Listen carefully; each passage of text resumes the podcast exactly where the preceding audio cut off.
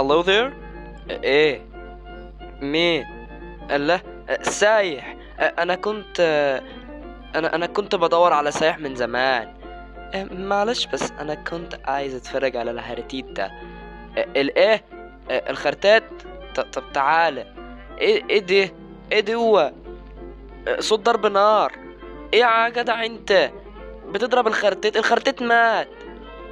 أيوه أنا آسف. معرفش إنه تبعكم. ما تخافش ما تخافش يا سايح. الخرتتة كانت حامل الحمد لله. إيه الحمد لله. إيه يا عم انت انت بتصطاد في أي حتة ولا إيه؟ تضرب الخرتتة الخرتتة موت الخرتتة كمان. أعمل إيه؟ كل ما أجي أصطاد يطلع لي جوز خرتيت اللي تمام؟ بس ماشي. أنا يوسف حسام وده بودكاست جديد. مش فاكر بقى وعلى رأي طلعت زكريا نخش في الموضوع على طول. سيد بعد كل التفكير في إنه يبقى سبايدر مان قرر إنه يروح رحلة علشان يهدي أعصابه.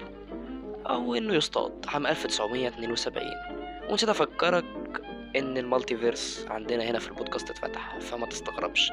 المهم عام 1972 في أفريقيا وتحديدا في جنوب السودان يتولد وحيد قرن أبيض اسمه سودان. علشان ينضم العائلة من حوالي ألف فرد متبقيين من هذا النوع عايشين في غابات الكونغو في جنوب السودان أو الكونغو تقريبا حاجة كده. عمالين بقى يلهوا ويلعبوا ويتنططوا ويعقبوا عقباوي بقى وكده ولكن يا للنحس للأسف تشتغل الحروب الأهلية في المنطقة اللي كانوا عايشين فيها زي ما قال الحاج كيفن سيف في, في جريدة The Washington Post وبعد انتهاء النوش ده يستشهد عدد كبير من قرايب السودان كضحايا للحرب وتجارة القرون ومبادلتها بأسلحة أو بفلوس.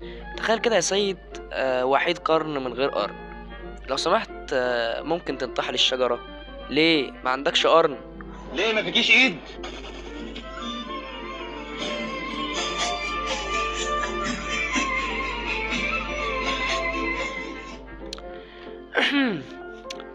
ولكن وصلت بيعة القرن الواحد لخمسة وستين ألف دولار خصوصا في الصين وفي فيتنام لأنه كان آه لأنهم كانوا مقتنعين إن المسحوق بتاعه القرن بتاعه بيعالج آه آه أمراض زي الصداع والحمى وحالات الهانجوفا وحاجات زي كده كتير.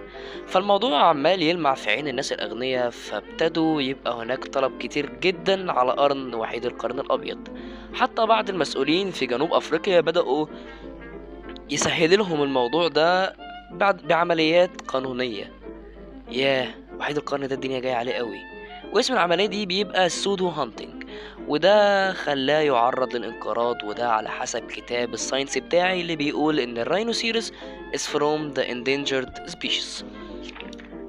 وبالفعل تولوا محاكمة المسؤولين دول وقامت جهات أجنبية بتولي حماية الراينوسيرس أو وحيد القرن عشان أنت تعليم مجاني يا سيد.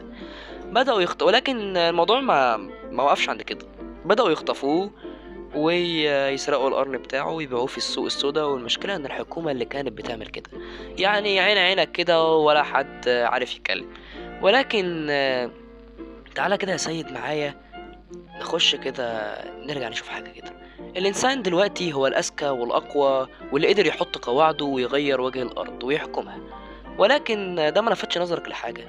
خليني أقولك إن كل اللي ما قدرش يتكيف مع القواعد اللي الإنسان حطها دي انقرض. والحقيقة إن إحنا الجداد على الكوكب آخر الدراسات بتقول إن البشرية بقى لها حوالي 300 400 ألف سنة.